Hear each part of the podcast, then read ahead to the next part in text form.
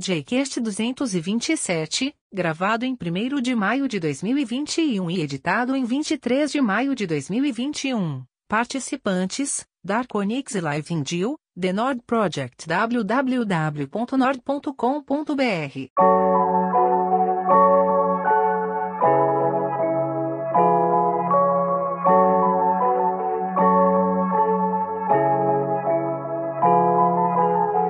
E aí pessoal, tudo bem? Vim aqui lembrar do Apoia-se, que ainda tá rolando, apoia.se barra Project.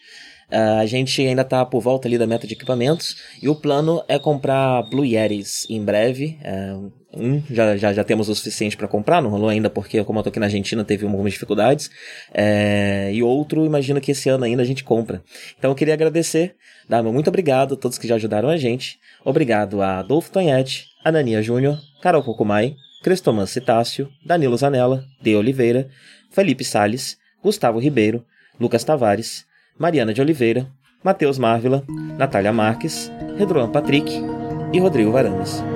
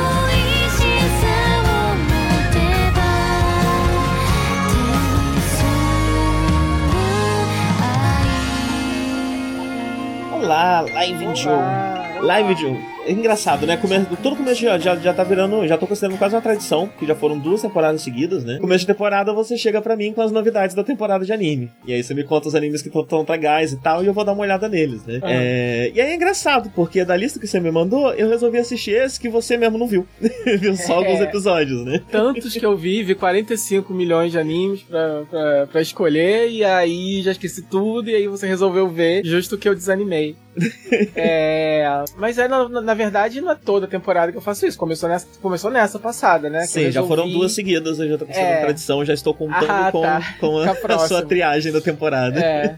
Não, não sei, eu tava. Temporada passada tava rolando muito burburinho em torno de é, vários títulos, me deu curiosidade, me deu aquele fomo de ficar sabendo o que, que tá acontecendo para fazer parte da conversa. Aí acabou que eu descobri realmente muitos títulos legais que me fizeram feliz e foram, foram legais de acompanhar. É o que não foi foi legal, eu abandonei. É, tô desapegado. É, mas é isso. Aí, aí naturalmente, nessa temporada de agora, eu segui esse mesmo caminho. O que se provou não tão interessante, porque nessa temporada de agora, atual, que é de primavera, uhum. é tem mais títulos que me interessaram do que nessa anterior. Então, tá sendo um pouco. Hum, não sei. Uhum. Não sei se eu vou poder manter esse ritmo é, sempre. É, é, é, tipo começar a ler Marvel DC, né? E aí daqui a é, pouco você já tá com 30 você... revistas e não faz mais nada do seu dia. Exato, aí você acaba abandonando tudo. Aí vai pro outro extremo, né? Sim. Então, já tem alguns títulos que eu tô guardando, assim, ah, isso é legal, mas eu acho que eu vou esperar terminar, mais pra frente eu vejo, coisas assim, já começa a rolar, né? Uhum. É, então eu não garanto que eu vou. É, mas eu acho que eu vou sim, pra tentar pelo menos dar uma olhada é, nas, nas, nos lançamentos, assim, sempre que, que, que der. É, então, e aí eu olho o comecinho, algumas coisas eu continuo, outras não, né? É. É, e Mushoku Tensei eu continuei, né? É, estamos falando de Mushoku Tensei, também conhecido como Jobless Reincarnation em inglês, né? É horrível agora, porque todo anime tem A reencarnação, nome... como assim reencarnação desempregada? É, Jobless né? é o quê? Eu, eu acho horrível esse nome, não gosto desse nome, né?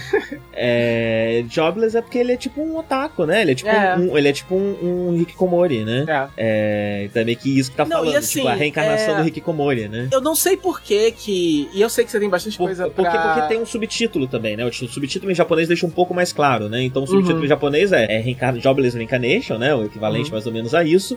E tipo, é, nessa nova vida eu vou levar a sério, essa nova vida eu vou levar a sério, sabe? Nessa nova vida eu vou dar tudo de é, mim. O que me, o que me chamou a atenção nesse título é que quando eu fiquei sabendo dele, é, eu tava sabendo que era um dos animes mais, assim, visualmente interessantes da temporada. Traço, animação e tal, a produção era muito bonita. E, e, era, e era essa adaptação dessa light novel super famosa e tal.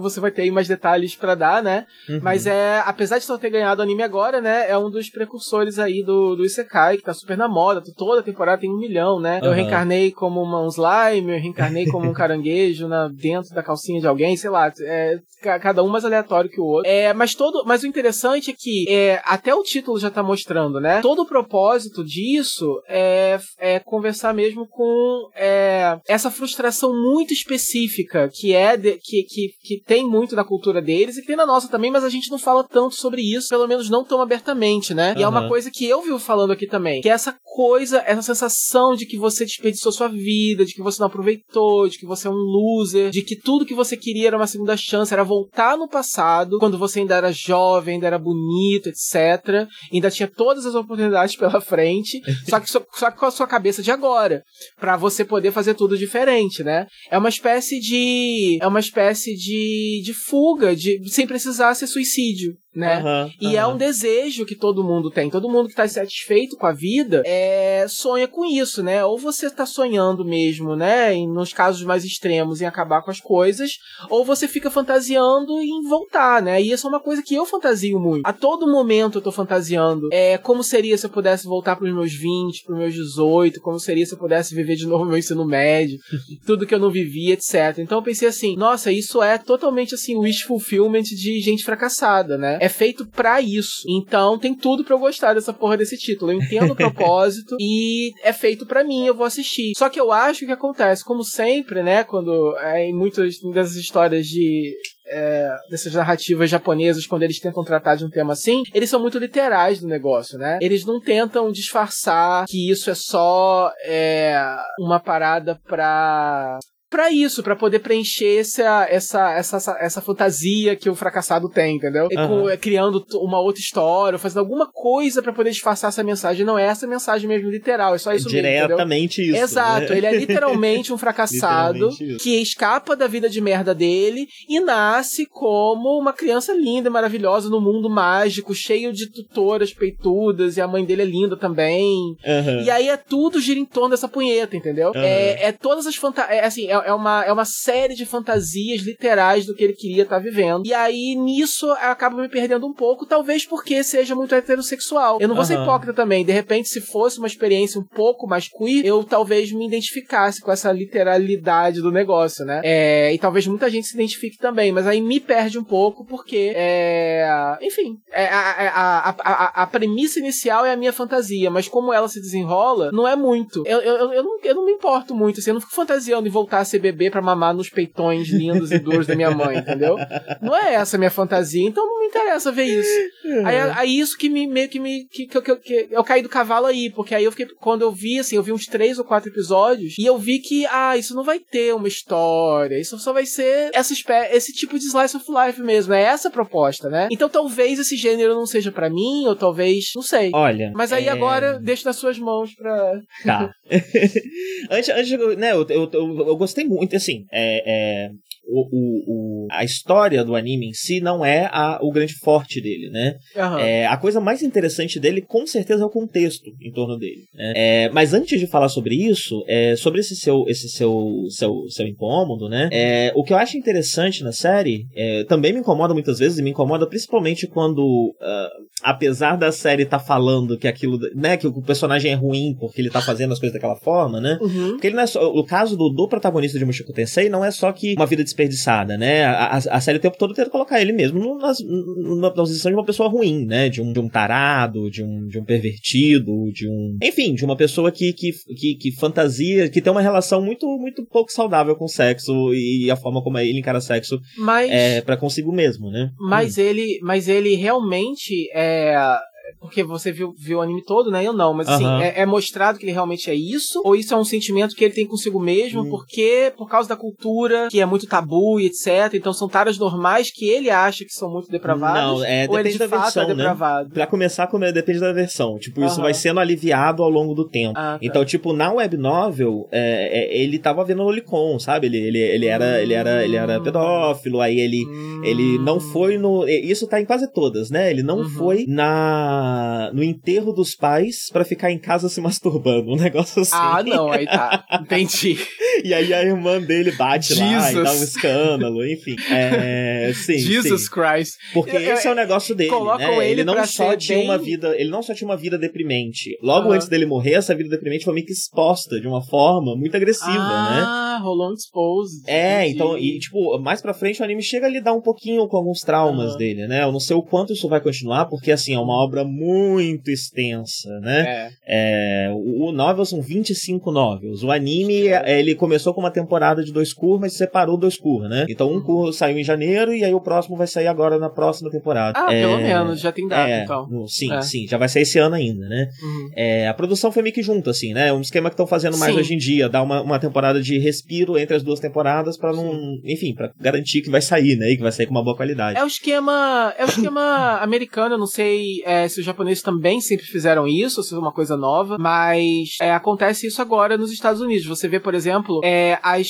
as é, todas as temporadas de Kipo, que é um original Netflix, que eu, é, brevemente eu, eu, quero falar aqui, que é bem legal, é, saíram num ano. Acho que foram quatro temporadas, três temporadas num ano, e a série é fechada. Uhum. E na verdade ela foi encomendada toda junta, né? A Netflix ela encomenda os desenhos, ela encomenda um carregamento de, de, de episódios, e ela divide em temporadas e vai lançando em temporadas, mas na verdade todos eles foram é, produzidos ao mesmo tempo. Ah. Aconteceu isso com Harley Quinn também, na HBO Max. Eles, o Dragon eles... Prince também é assim, né? Ele... Também, exatamente. É. Por isso que agora tá tendo um Eu sempre achei maior. que tinha, tinha um corte meio esquisito entre uma temporada Exato. e outra, agora eu entendo por quê, porque é uma coisa só. Shira, né? foi assim, etc hum. e tal. Eles não. Eles. Às vezes eles têm uma ideia mais ou menos da onde que vai ser o final da temporada e o começo da outra, e às vezes não, né? Então, uhum. Shira mesmo, é, eu, eu não vi tudo, mas eu vi uma parte, e dá pra ver que a segunda e a terceira temporada claramente são uma temporada só, e a segunda termina numa, num ponto super sem graça e a terceira termina num clímax. Então dá pra ver que a segunda e a terceira é uma temporada só e o clímax da terceira era o clímax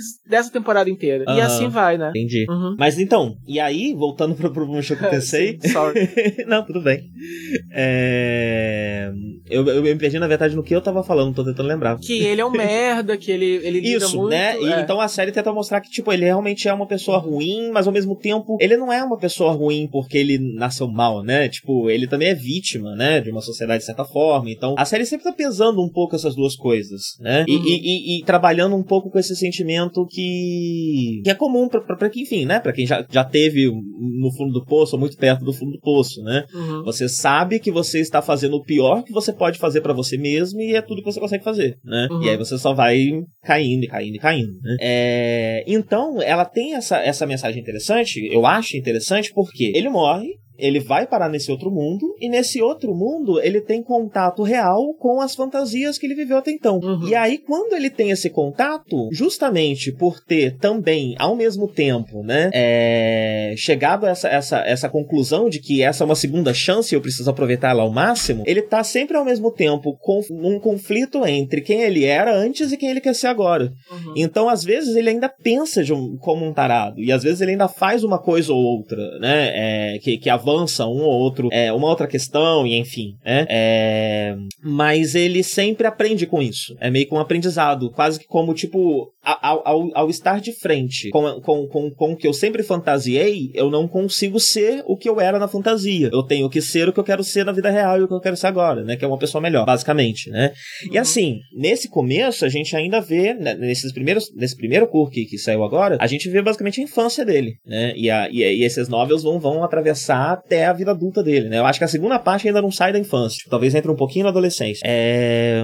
Então a gente ainda tá vendo ele num processo muito cru desse aprendizado, né? E aí que vem o momento em que a série mais me incomoda, né? Que é quando ela tá fazendo esse tipo de coisa, então ela tá colocando ele nesse tipo de, de, de situação em que depois ele percebe o erro que cometeu, mas a série está o tempo todo colocando isso ou num tom de fanservice ou num tom de comédia, sabe? Meio que aliviando a situação ou explorando a câmera, tipo, o que ele tá fazendo é horrível, mas a câmera tá aqui se demorando 5 segundos no corpo dessa lua ali, sem necessidade alguma, sabe? Uhum. É... Então isso incomoda um pouco. Isso é algo que, que, que, que, que, atrapalhou um pouquinho, né? Mas ao mesmo uhum. tempo, é interessante ver que é um roteiro que bastante consciente do que ele tá fazendo. Uhum. É... E aí, quando você coloca isso dentro do contexto, tudo isso fica bem mais rico, né? Uhum. É, porque aí agora, hoje eu preparei uma esse, aulinha esse, de história. Eu, eu, eu, sei que esse mangá, eu sei que esse anime foi cancelado no. Como é que é? No Na site China. chinês.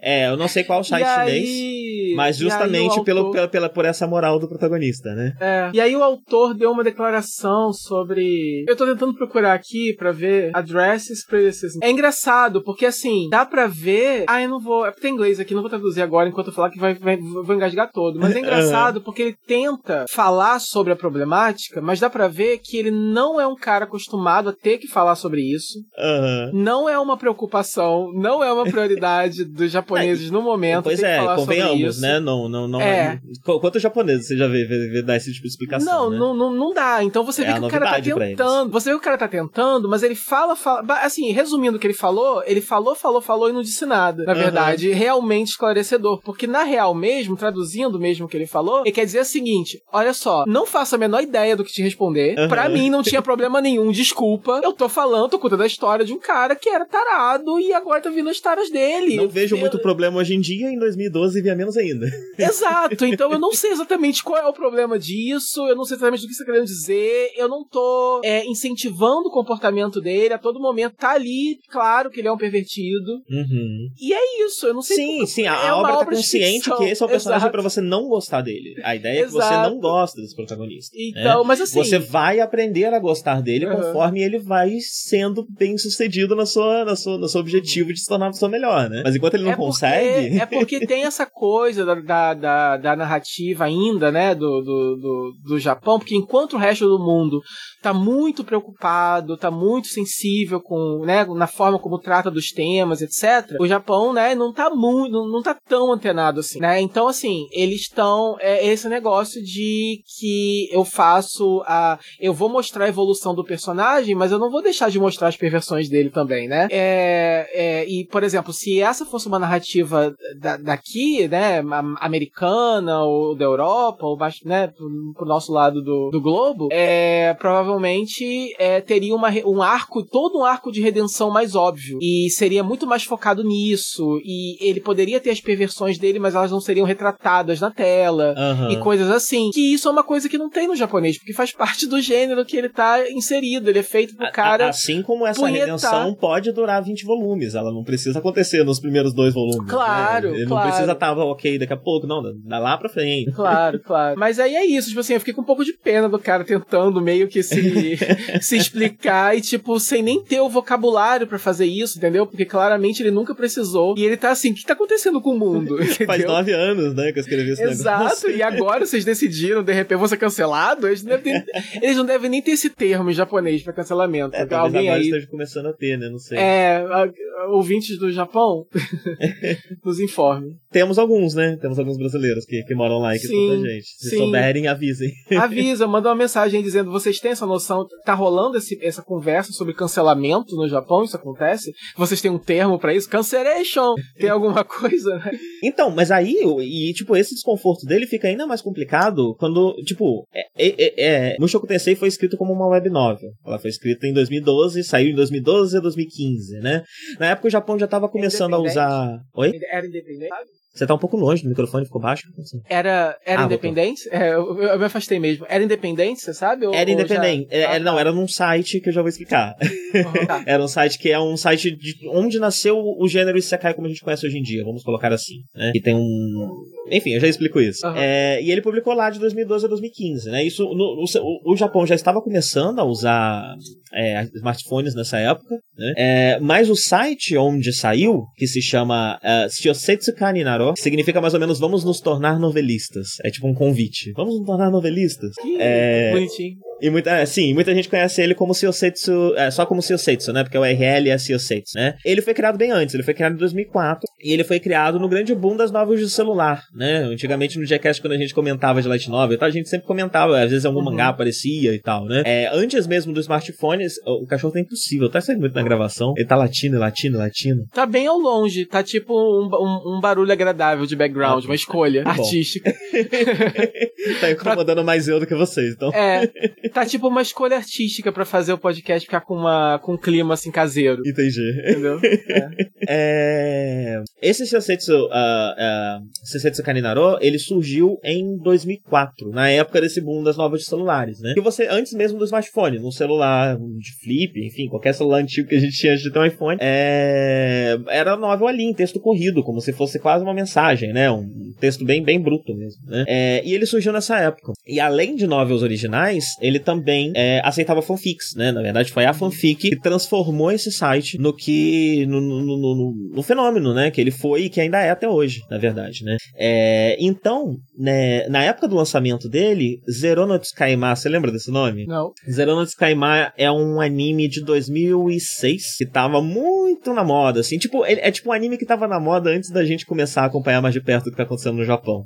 Uhum. É, vira e mexe tinha notícia dele na época e tal. É, ele, é um, ele é um Isekai, basicamente, né? Mas ele é um Isekai mais na moda antiga, antes desse, desse termo começar a ser usado como esse novo gênero de animação que, que, que, que surgiu há alguns anos, né? É, então algo mais como um El Hazard, mais como um, um, é, um Teshimui. Enfim, a gente tem uma série de histórias que são sobre pessoas que vão parar no outro mundo, né? Num outro mundo mágico. Aham. É, Heierth, né? Uhum. É, na, na, na história da animação japonesa, né? Digimon. Digimon, sim.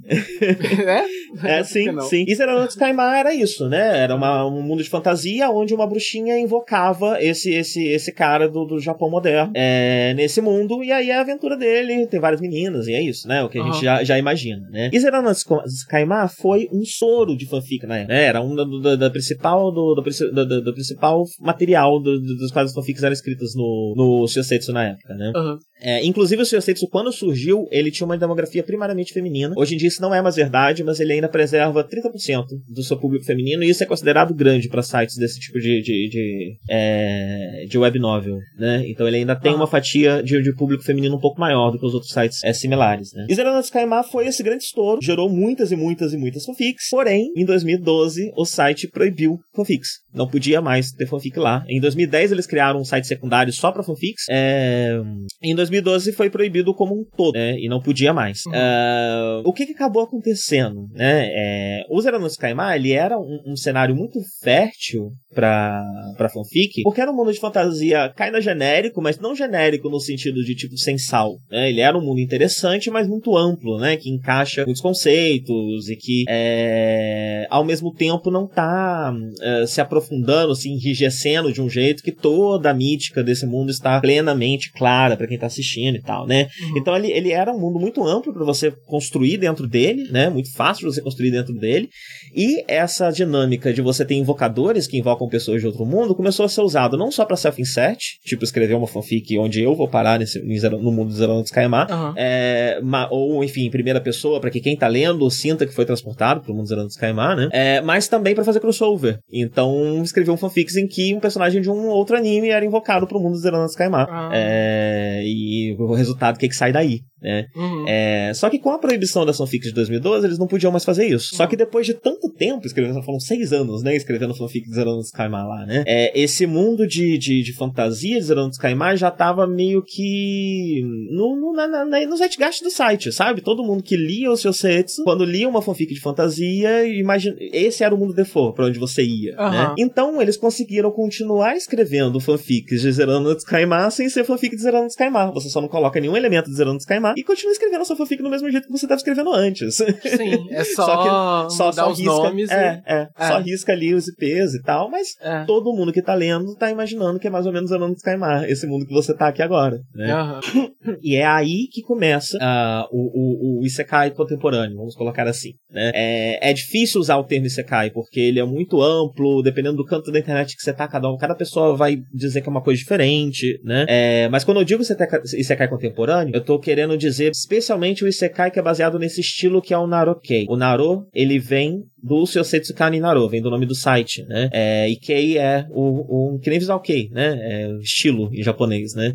Então o estilo Naro de, de se escrever é Isekais, né? Uhum. É, que muitos, ó, diria que grande maioria dos animes Isekais aí da última década uh, seguem esse estilo e a grande maioria deles também vem do, do seu Setsu, também vem desse site, né? Uhum. Uh, o ReZero veio desse site, é, o Rise of the Shield Hero, acho que você deve conhecer também, também veio desse site. O próprio Slime de veio desse site. Ah. É, a, a maior quantidade de, de, de Sekai que você pensar contemporâneos, aquele tipo, é, como é que é? Você pode date girls numa dungeon, é, é ah, ético. Sim, sim, Sei lá, eu acho que é de lá também. Vários desses é. são de lá, né? É. Esse teve duas temporadas já, né? Três, sei lá, é mó popular. Dá, dura horrores esses animes, né? né? dura horrores, horrores, horrores, né? É, e, e essa foi. E, e esse foi o, o, o, nascimento do Narokei, essa necessidade de riscar uh, os nomes de, de, de, tele, de, de, de, propriedade intelectual que existiam nas fanfics na época no site. Né? Uhum. E aí, nessa época, surge justamente o ReZero e o Rise of the Shield Hero. Uh, e o Mushoku Tensei foram os três primeiros, basicamente, né? A, a, a começar a solidificar o que esse gênero se tornaria, né? A começar uhum. a inventar o que vai. Né? Na época que ele inventou, ainda não era esse gênero consolidado, né? Como é um uhum. site de, de, produção é, a coisa só se consolida quando vira mania, né? Quando outras pessoas uhum. começam a fazer igual, né? Então só vai uhum. acontecendo depois, mas é, é, é, passa por muita experimentação e tá sempre mudando, né? Mas esses três foram meio que o, o, o, os que iniciaram essa onda, né? A onda do, do Nasokei e do que a gente popularmente chama de Sekai hoje em dia. Eles né? começaram a explorar de um ângulo específico que, consequentemente, inspirou outras pessoas a fazer também, e aí, de repente, quando viu, já era um. Sim. Já era um monstro com pernas próprias andando por aí. Pois é, e o que define o Narokei é exatamente a sua, a sua explicação de Mushoku Tensei. Uhum. Porque normalmente no Isekai antes do Narokei, você vai parar nesse mundo, você é um Zé, e você vai virar um grande herói, né? É a uhum. sua jornada para se tornar um grande herói. Uhum. Um elemento comum no Narokei é que você já cai lá com algum superpoder que simplesmente te torna a pessoa mais poderosa desse mundo, sabe? Uhum. É... E isso acontece em tudo, né? Não sei se uhum. você viu o anime do Slime. Eu cheguei a assistir alguns episódios do anime é, do Slime. Você... Eu fiquei com vontade de ver só porque você gostou, porque não é, de cara não é algo que me animaria e talvez eu, eu, pretendo ainda, porque não só você comentou, mas outras pessoas costumam, eu já vi comentários por aí de que não, olha, tipo assim, não se engana pelo, pelo título, pelo gênero, ele é legal sim, então...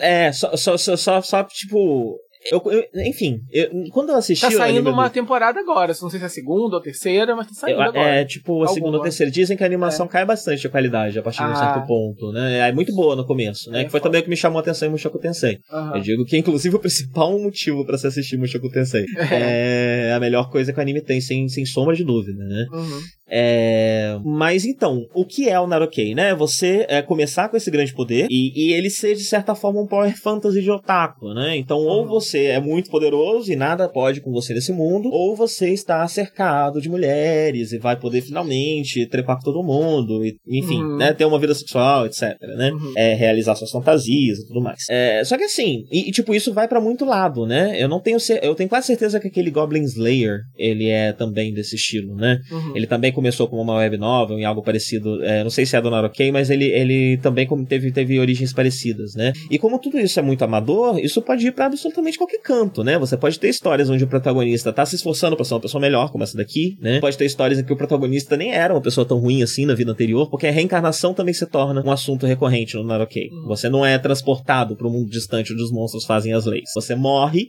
e renasce. E aí a gente vai te acompanhar desde bebê até a sua vida adulta, e é para durar um capítulos e capítulos e capítulos, porque essas novelas costumam ser muito grandes, né? E é uma e a tradição de web novel na Ásia como um todo é, é assim, né? Não só no Japão. Então, né? A gente comentou no Nudge de de, de Untamed, né? De Modazushi, que também tem cento e tantos capítulos, né? E essas são curtas, né? Você encontra coisas de mil, de milhares de capítulos, né? Uhum. É, então é para ser um negócio meio é quase um folhetim infinito, é um negócio para você passar lendo e aí, enfim, quando você largar, você largou, enfim, né? Mas é muito é, é, um, é um negócio de consumo fácil e gigante, gigantesco, que você pode ou consumir de maneira muito casual ou se aprofundar e ler do início ao fim e pensar e pá, enfim, né, estudar aquilo de uma forma mais profunda. Uhum. É, e outra coisa muito comum também são os aspectos de RPG de videogame, uhum. é, que quase todos esses também têm, né? O Mushoku Tensei tem relativamente pouco comparado com alguns, porque tem vários que você ganha XP, sobe de nível, tem, tem HP, MP, entra no, nos detalhes bem, bem detalhados, assim, do funcionamento da mecânica do jogo, né? O do Slime entra um tanto. O Mushoku Tensei é bem pouco. No geral, ele só foi passar no, parar no mundo de fantasia que poderia ser um mundo de fantasia de qualquer RPG japonês que se vê por aí, uhum. né?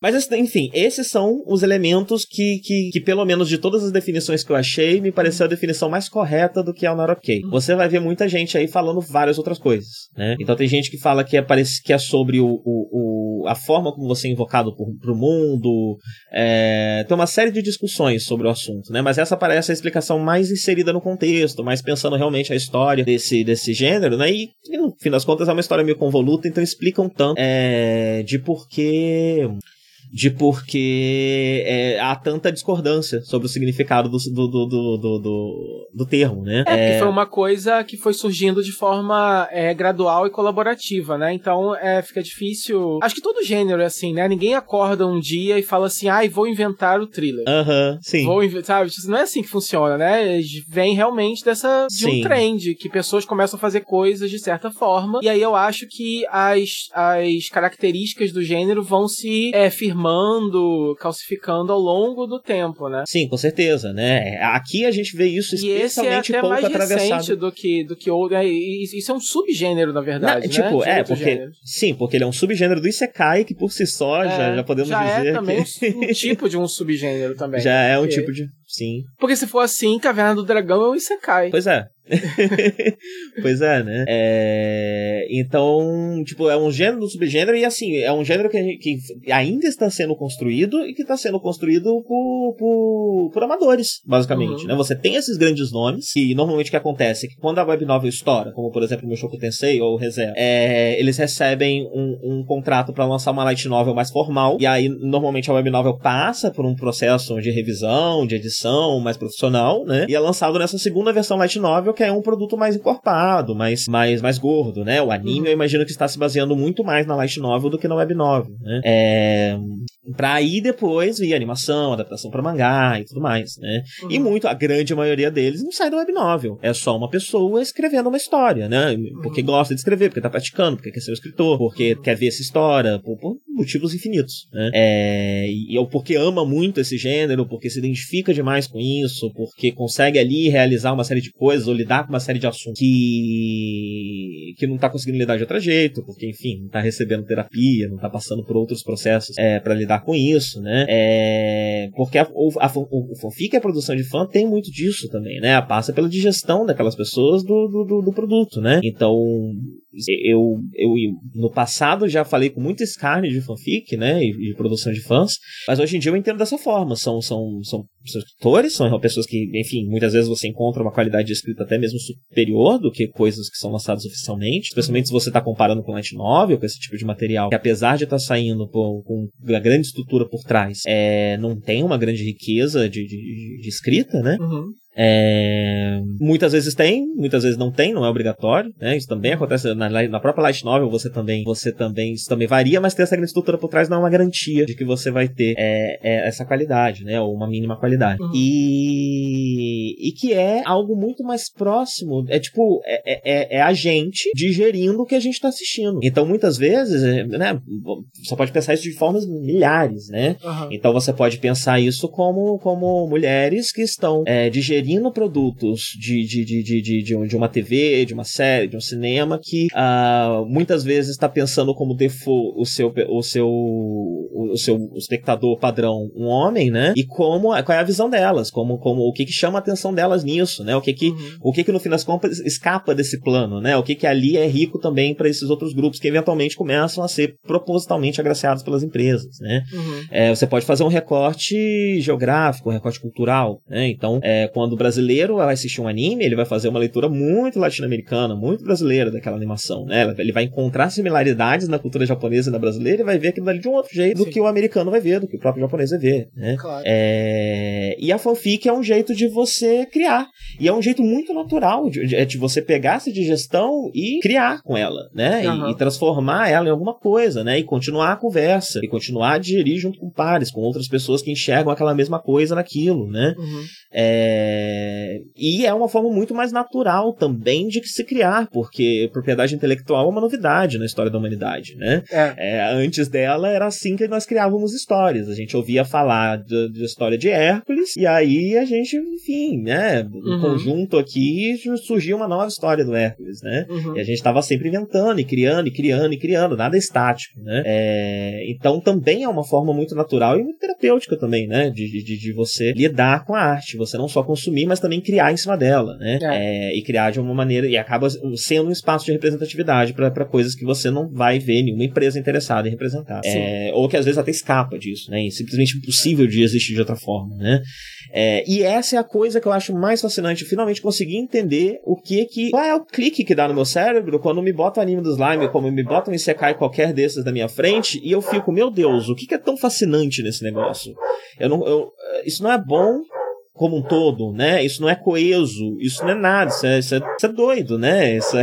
é... se você se você for tentar analisar, ver assim as regras, né, do que e, e, isso aqui tecnicamente é uma narrativa bem sucedida? Não sei. Às vezes, às vezes sim, às vezes não. Às e às vezes, vezes é difícil de dizer, porque. Às vezes é difícil de dizer, é... porque é tão diferente, né? E tipo, esse tá episódio é bom, mas o resto é ruim, mas é. lá na frente tem uma sacada genial, é. mas agora é tudo muito ruim de novo. Mesmo da. Mesmo da. Como é que é o nome do o da, o da Tânia? É, isso. É, como, é, é que é o nome? nome? Em japonês? Esqueci. É, é mas, né? mas, assim, é, até agora, é, é, é um Isekai, né? Até agora. É um Isekai é eu tenho único... quase certeza que é ok, eu vou até confirmar aqui agora. É, é, assim, até agora é o único que eu realmente é, assisti até o fim e gostei, e amo, e sou fã e recomendo, etc. A gente gravou aqui e tal, né? Inclusive saiu o filme, a gente não comentou. É, é verdade. Mas é o único que eu realmente, assim, né? Eu amo. Só que mesmo ele tem coisas que você fica assim, hum, o que será que ele tá querendo dizer com isso, né? Uhum. será que eu tô curtindo da forma correta? Será que eu tô curtindo pelos motivos certos? Mas aí, aí depois você pensa, será que existe o motivo certo, né? Eu tô curtindo, não é isso que é importante? Uhum. Eu,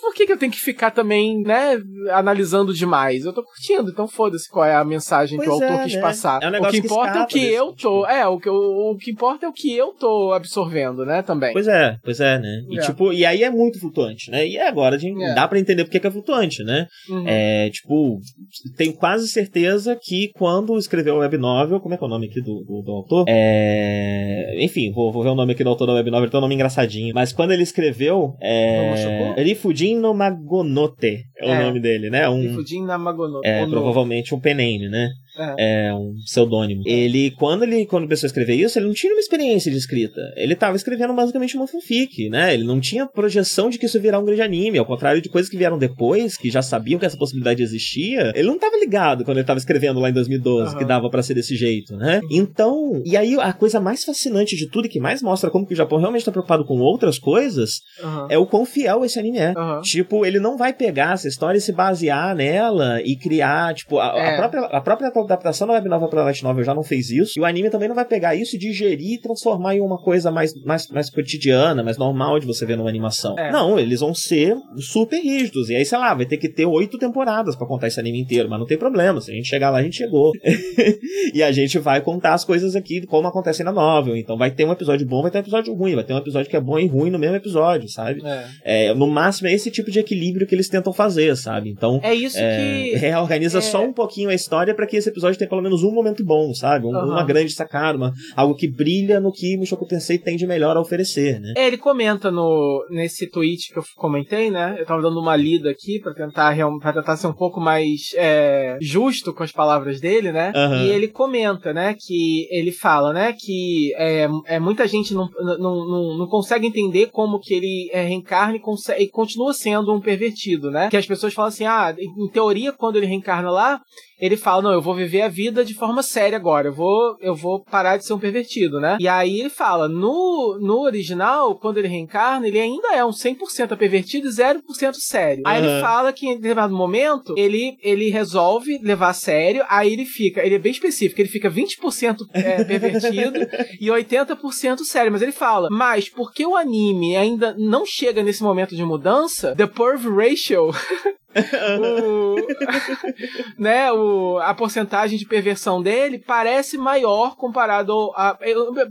O que ele quis dizer basicamente é isso: o anime não chega ainda no ponto de redenção que chega na obra original, então dá a impressão que é todo um anime sobre um cara que não se redime nunca. E ele fala que não é isso, calma, mas é porque vai chegar lá, só que, porra, espera um pouco, é isso é, que ele tá querendo tipo, dizer. Né? né? E, mesmo e ele anime... fala, né, que hum. ele, ele fala que quando ele chega nesse mundo, ele tá empolgado em, em, em, viver as fantasias dele, ele ainda é um pervertido, ele não passou ainda por nenhuma experiência transformadora, ele só morreu. Ele continua sendo a mesma pessoa. Então, uhum, se ele era um pervertido antes, né? é natural que ele vai continuar sendo um pervertido. E que ele percebe as pessoas ao redor dele como se. Eles não, ele não percebe imediatamente elas como pessoas reais. Ele, ele percebe aquele mundo, aquelas pessoas, como se fosse um personagem de videogame, né? Ele, ele, uhum. ele, ele percebe como se o mundo estivesse girando em torno dele dele. E não que ele tivesse inserido no mundo real com pessoas reais, com sentimentos reais. Lá pelo quarto, quinto episódio, tem um momento de virada. Que é tipo a primeira vez que alguém, alguma dessas pessoas desse mundo faz um contato humano ele bem fala, profundo com ele, ele e aí que... ele percebe, não, é gente isso aqui, né? Ele fala que o entendimento dele de outras, é,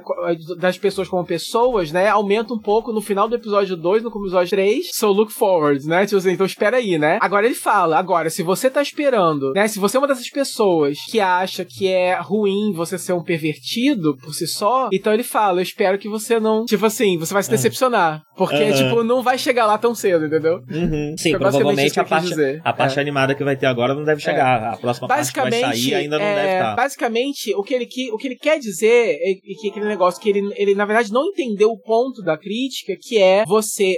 Olha só, você pode mostrar que o cara é um pervertido sem de fato retratar a perversão na tela, né? Você uhum. não precisa retratar fanservice pra dizer, né, é, é, mostrar peitão, mostrar essas coisas, coisas problemáticas e tal, e sexistas, etc. É, ou muito pornográficas, ou sei lá o que, é para mostrar que o cara é um pervertido no, no, no, caminho de redenção, né? Só esse ponto, esse, só esse detalhe que eu acho que o autor não, não conseguiu alcançar. Não se atentou. É, é. é. sim, pois é, né? E é realmente a parte mais que eu considero mais incômoda do anime, né? É, que é uma Quando... sensibilidade muito nossa de agora. E como você falou, lá há 10 anos atrás. Em 2012, escrevendo Gente, num site fanfic fanfic, não tá é, Porra, gente. E aí é Agora, é isso. E aí o Japão não tem essa preocupação também de pegar, como você falou, a obra original e adaptar para agora. Não, é, eles, a raciocínio deles é o seguinte: essa obra aqui é famosa, então a gente vai pegar ela e vai animar ela. Não, Ué, eu vou te dizer que por trás é desse problema? anime é ainda pior. Tipo, tipo assim, o, o, é, o Mushoku Tensei é um troço que não tinha como acontecer em outro lugar que não na indústria de animação japonesa. É. É o único lugar onde isso é possível. Porque você é. tem basicamente o material original, é, que é uma fanfic, que é um é uma fanfic muito longa, inclusive, né? Infinita, é, recebendo simplesmente o maior orçamento da história da animação japonesa. Sério? é, tipo, não, não sei o orçamento, né? Mas em escala, é, a escala uhum. da produção de Mushoku Tensei é algo inédito na indústria japonesa. É, é, é, é tipo, foi quase uma operação que foi montada nos últimos anos para poder fazer Mushoku Tensei. Gente. Pois é, e é uma doideira. E a escolha deles é fazer essa adaptação letra a letra, basicamente, né? E eu acho que o raciocínio é muito menos. Não é nem só, tipo, essa obra é famosa, então ela tem que ser igual para continuar sendo famosa, mas também isso é quase um. É quase uma história que a gente tá fazendo, né? Isso daqui é uma peça pivotal da história de um gênero, né? A gente precisa fazer jus a isso. A gente precisa fazer isso do jeito que isso era, né? É, e aí que entra nessa loucura que, que eu tava comentando, né? De como é, todos os parâmetros que a gente normalmente usa para aplicar a qualidade de uma história escapam desse tipo de história, né? Uhum. É difícil de você, de você aplicar aquilo lá, porque ela tá mexendo com os outros negócios com você, né? Uhum. É, e funcionando de um outro jeito, né? Um jeito meio oral, meio, meio enfim, é, uhum. extenso uhum. e repetitivo, né?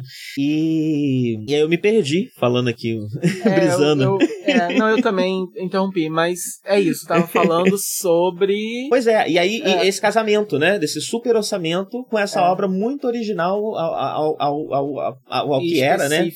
E, é, e muito fiel a esse original de uma situação muito específica e muito distante da animação e da forma da é. animação, né? É uma loucura, simplesmente uma loucura isso existir, né? É. É, e aí deixa eu falar um pouco da produção, né? Eu fiz algumas notas uhum. aqui porque realmente é um troço muito específico. Uhum. Esse, o, o, o, anúncio do anime foi feito em 2019, mas as a, conversas para a produção de Mushoku Tensei já eram ouvidas há muitos anos. É, eu não, não, achei direito a data, mas acho que desde 2016. E aí o que que aconteceu? Para eles conseguirem fazer Mushoku Tensei acontecer do jeito que eles queriam que Mushoku Tensei acontecer, acontecesse, é, Mushoku Tensei, Mushoku Tensei acontecesse, é... Como?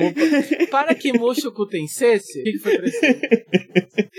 Foram dois estúdios, o White Fox e o Egg Firm. O White Fox é de Steins Gate, do próprio ReZero. É, e o Egg Firm é. Como é que você chama o Psyche K, aquele que tem no Netflix do menino de cabelo rosa? Ah, sabe? Qual é. Psyche Kusou, é. sabe qual é? Esse sei aí é, é deles. Uhum. E o remake de Kino Notabi, agora de 2017, também é do Egg Firm. Egg Firm Nossa, é um estúdio... mas esse do, do cara do, do, do, cara do cabelo rosa é praticamente um slideshow, né? Muito mal feito. Mas uhum. é, é, legal, é divertido, é engraçadinho ver alguns episódios, mas não, a, a, animação em si não é o forte, né? Então é interessante que eles estejam envolvidos.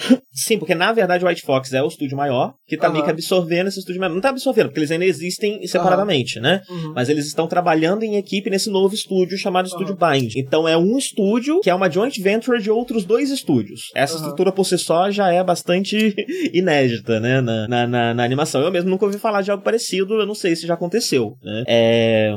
E a ideia é que Mushoku Tensei seja o carro-chefe desse, desse, novo estúdio. O estúdio foi fundado em 2018. Ele trabalhou aqui ou ali só em um ou outro episódio de alguns animes, né? E agora Mushoku Tensei é o primeiro grande anime autoral desse estúdio, né? E é por isso que ele é feito dessa maneira impecável, né? Ele é feito para ser um masterpiece, né? É, eu li um artigo da NN falando bastante sobre, o, sobre o, o Nasokei, boa parte do que, do, que eu, do material que eu tirei é, pra, pra essa pauta foi de lá. E ele abre comentando, comparando a forma como o Mushoku Tensei está sendo tra é, tratado nessa nessa, nessa adaptação com os seus anéis, sabe? É tipo o definidor de um gênero, uma, uma obra que precisa ser extremamente respeitada, né? É, e, e, e, eu acho que isso faz parte desse esforço do estúdio de fazer de Mushoku Tensei uma masterpiece, uhum. em muitos critérios, independente de que critérios são esses. Mas assim, pensando de uma forma muito japonesa, como você mesmo disse, né? Por isso que rola esse choque, essa, esse atrito quando o Ocidente, é, e que não foge nem a nós, né? Eu também me incomodei uhum. muito aqui ali, é, também não sou culpado de me incomodar, porque realmente são coisas de mau gosto, né? É, mas enfim,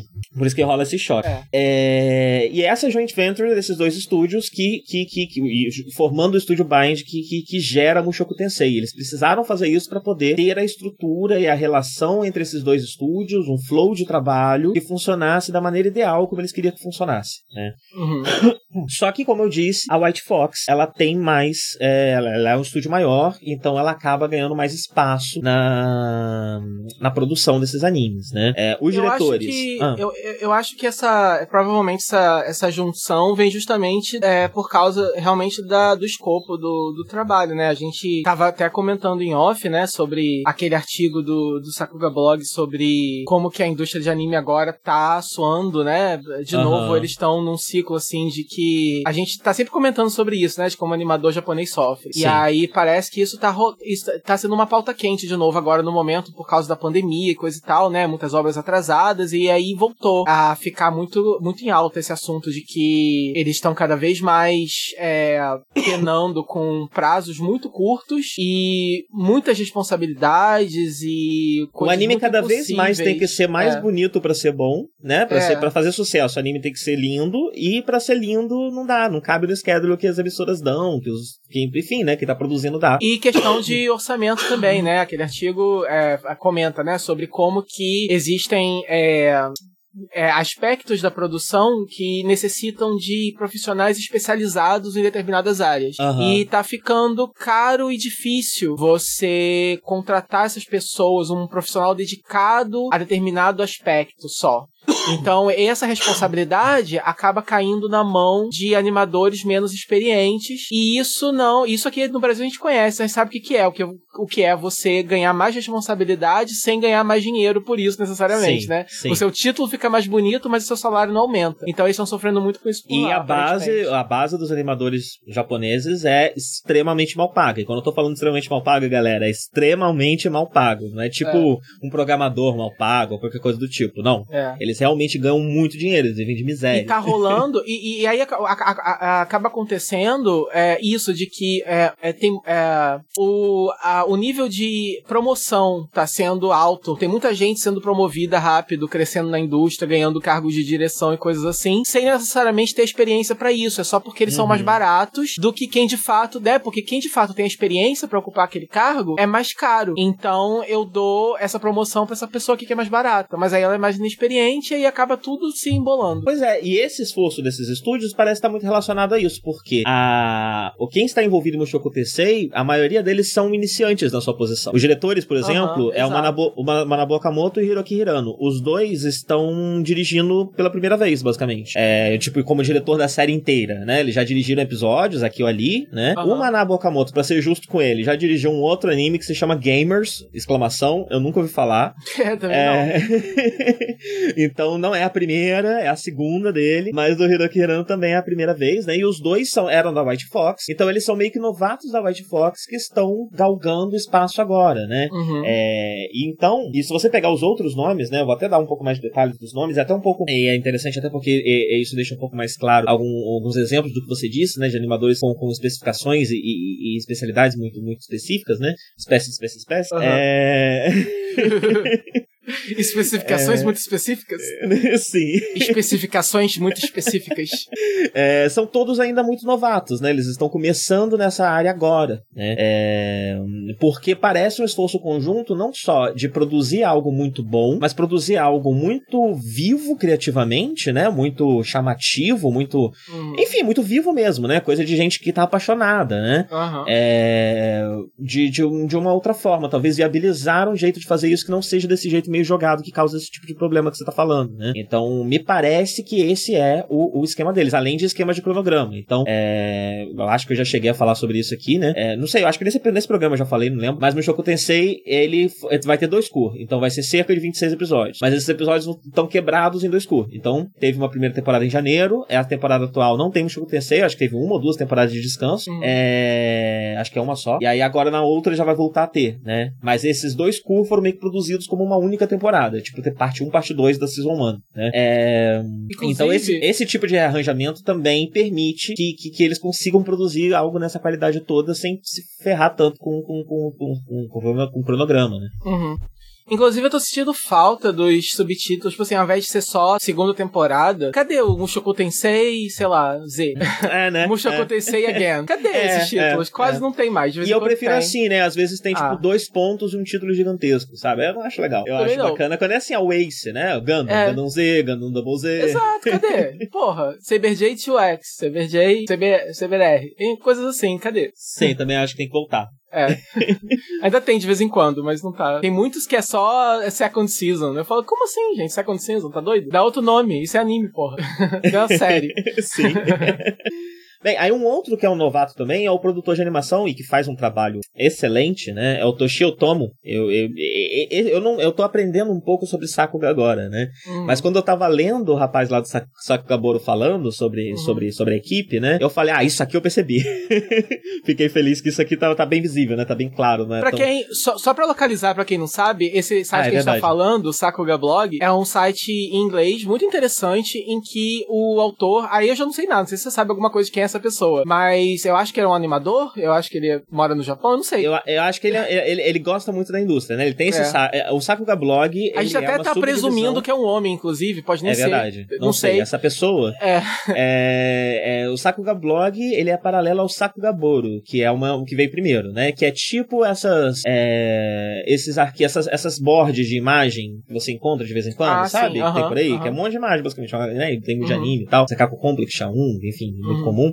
É. É... O Sakabora é isso, mas de animação. Então você tem pequenos vídeos sem áudio de momentos chave, né? Desse, do, do Sakuga, né? Do, do, momento alto da animação do, japonesa. Então, uhum. é aquele, aquela hora do, episódio que vai tudo ficar lindo, fluido, uhum. correndo liso, maravilhoso. Uhum. É essas horas que tem lá o pedacinho ali, de às vezes alguns segundos, às vezes chega até alguns minutos, ficam todos lá. E aí você pode procurar por série, e, e tem o nome das pessoas que fizeram, né? É. E, e, essa, essa, essa base de dados do Sakura Foi sendo é, alimentada pela própria indústria japonesa. Os próprios japoneses começaram, tanto os fãs quanto a própria indústria começaram a se interessar, porque é muito comum essa indústria é, a, a, a ter um, uma proximidade muito grande entre os fãs e, o, e, os produtores, né? Porque os produtores também são muito fãs, né? Uhum. Então é muito comum você ver alguém, no, um produtor no Twitter, alguém, um animador no Twitter falar, ah, hoje vai sair o episódio do fulaninho, né? Uhum. Muitas vezes a informação de que o episódio que vai passar hoje vai acontecer do fulaninho é encontrada desse jeito. É... Então rola toda uma investigação em, em, torno disso, né? E aí começou a se criar essa grande base de dados que é o Sakuga Boro. E o Sakuga Blog é paralelo, acho que iniciado pela, pela, pela mesma equipe que, que coordena o Sakuga Boro, porque acho que não é uma pessoa só, na verdade,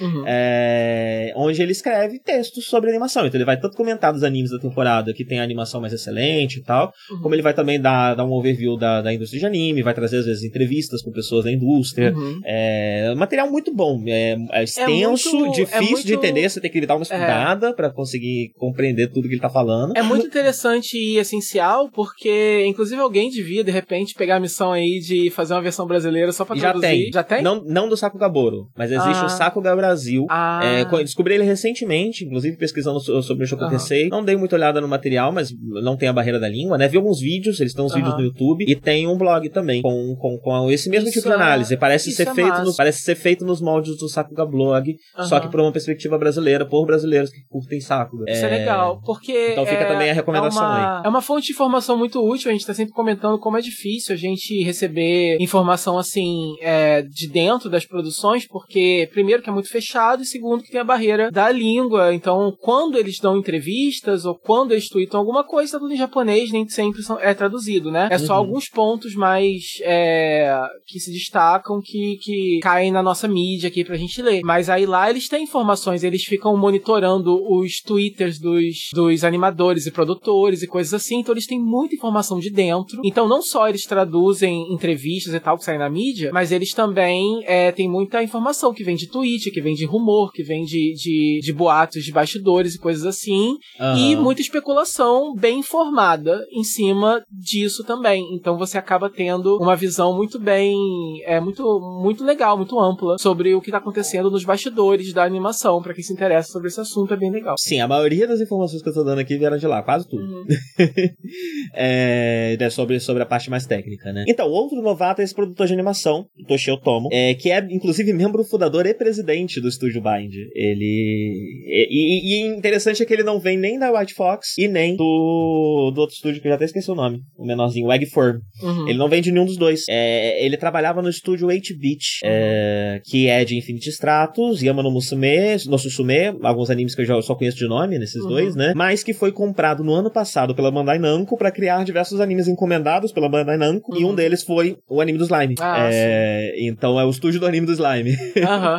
é, que foi recentemente comprado pela Bandai Namco, e eu me pergunto quanto que a saída dele do estúdio, e que ele é de longa data lá desse estúdio, né? Infinity Stratos é um anime já mais, tem mais de 10 anos, né? É. é ele saiu. E eu não sei o quanto essa, essa, essa, essa venda, esse, esse, contrato com a Bandai Namco pode ter motivado isso, né? É, e aí ele saiu de lá e foi pra Bind e meio que foi o presidente da Bind. Então é interessante que a empresa tem um presidente que não é de nenhuma das duas empresas dessa joint venture, né? É, que é uma característica que permite, no fim das contas, o, o a animação ser do jeito que é. Né? É, os grandes elementos que fazem a animação ser do jeito que é, que ele junta essa equipe de talentos, jovens talentos, né? Uma grande equipe de jovens talentos, é, que está liderada por, por algum, é, especialmente na parte da animação. Aí sim você tem uma liderança mais experiente. Então a equipe de animação chefe ela é liderada pelo Shingo Fuji, de Zero no Tsukaima, então ele já está aí há um tempo bom. Zero no Tsukaima é de 2006. É, Star Driver também já tem um certo tempo, né? De 2011 mais ou menos, eu acho. E você viu Sarazanmai, não viu? Vi. Ele editou a, a, a,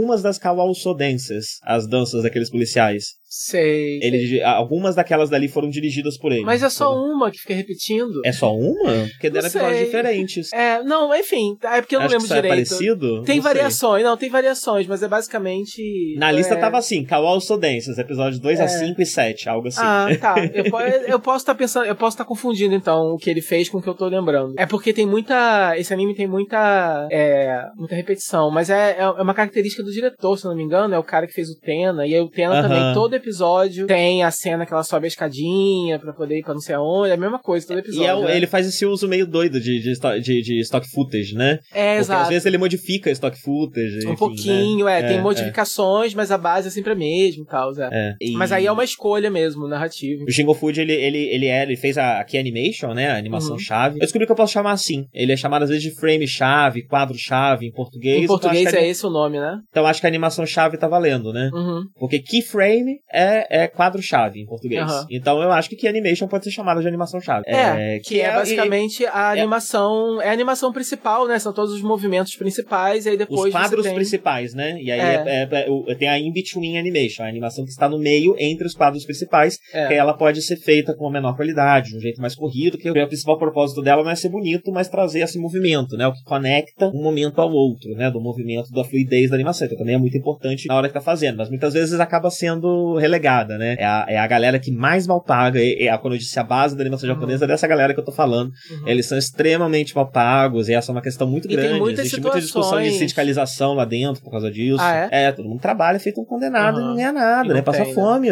né? Enfim, você trabalha É, inteiro é e você não esse, tem é esse comer. tipo de, é esse tipo de animação que muitas vezes é terceirizada pra estúdios de outros países, por Sim. exemplo, China, Coreia, etc. Que às vezes é mais barato. Não só no Japão, nos Estados Unidos também, né? O Steven Universe foi todo animado na Coreia. Então, Pois porque é. é. isso, porque é mais barato. Pois é. Pois E se é. é mais barato, é porque alguém tá passando fome, tá, gente? Não é mais barato porque lá, sei lá, miraculosamente é mais barato. Não, gente. Alguma coisa é mais barata ou o trabalho é o mesmo. Eles deveriam estar ganhando mais. é só porque lá eles estão sendo explorados, entendeu? É, o custo, o custo de vida é menor e rola exploração em cima. É, enfim, e não né? tem, e não tem isso que você falou, não tem nenhum tipo de sindicato, tem menos regras, né? Você Uhum. pode pagar sim, mal. Sim, sim. É...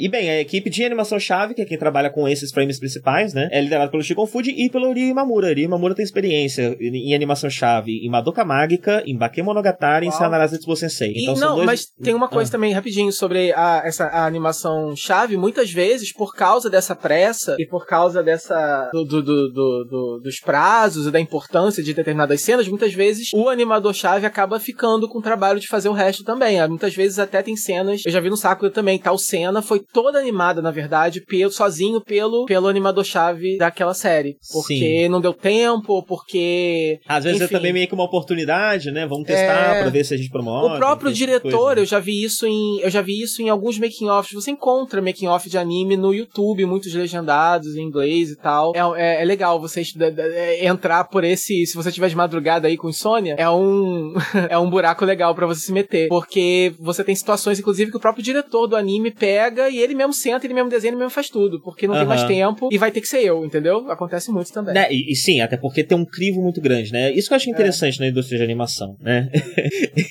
eu acho que você vai brigar comigo, Por quê? mas esses dias eu, eu tava vendo uma notícia que eu acho que foi o Ke- o Kevin Feige que tava comentando sobre a diretora dos Eternos. A Chloe E ele, e ele tava, tipo, fascinado que ela vai nos lugares e filma com a câmera. O quê?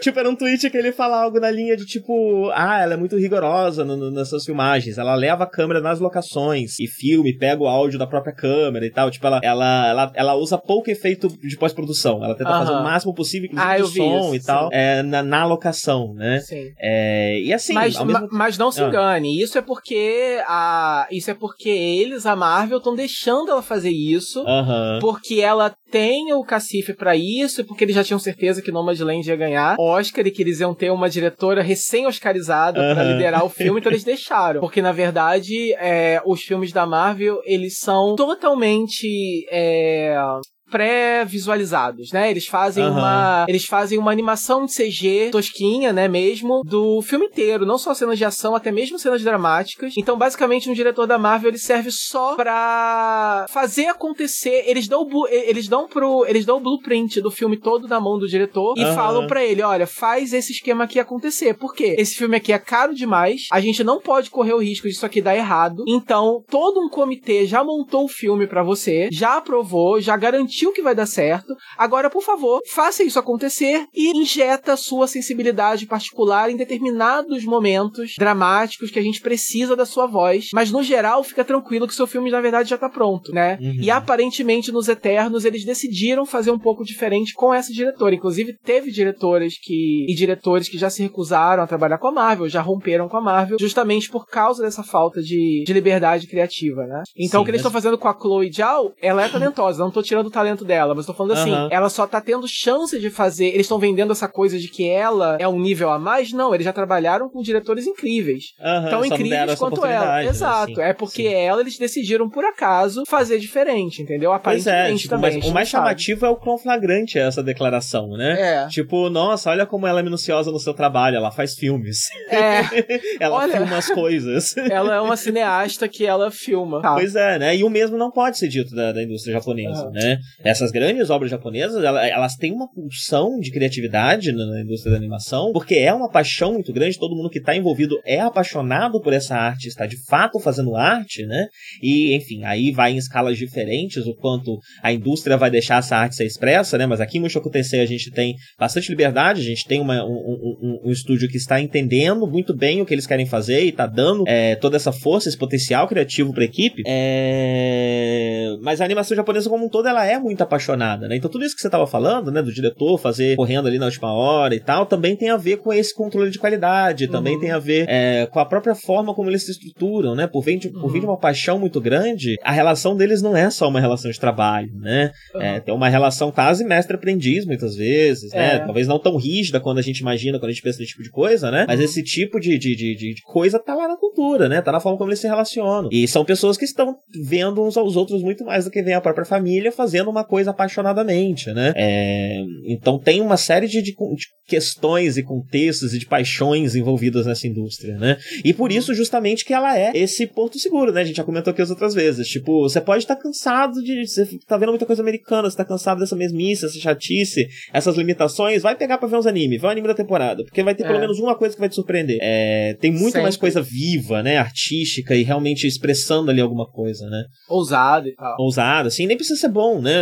Como o próprio caso de Mushoku Tensei, no frigir dos é. ovos, né? A gente tá falando de muito contexto, muita tecnicidade e tal. Mas no frigir dos ovos, ela é uma, uma, uma, uma obra capenga, né? É, aqui ou ali. É, inclusive, eu vou fazer uma review da, do, do, do, da história mesmo no final, né? É. Uma hora. Falei um pouquinho no começo e no final eu Uma hora dela. a gente tá falando só de background. Só de background, mas é porque é realmente o ponto mais é, rico, É muito né? rico, é. É, muito é o ponto mais rico também. desse anime, é. né? Porque essa é a grande, a grande inovação dele. Ele tá tentando uma outra coisa numa indústria que tá tentando se reinventar. Numa época em que as coisas estão cada vez mais críticas para ela, né? Uhum. E que quer permanecer artística e viva e funcionando, né? Uhum. É, bem, mas esses são esses dois nomes que trabalham na animação-chave, o Shingo Fuji e o Uri Imamura. O Shingo Fuji, ele é feito por, por, por trabalhar muitos cenários amplos, né? Então, tipo, cenas de batalha onde os personagens exploram o cenário cenário 3D, é, então vai, vem, volta, né? Ele tem esse certo controle do território e ele sabe fazer isso muito bem na animação, né? Uhum. É, enquanto o Imamura é bom de polir, então de, de, dar um polimento, de ver detalhes que tá faltando, tipo essa composição tá meio fraca, então vamos colocar um pouco mais de detalhes, essa cidade uhum. não tá viva o suficiente, né?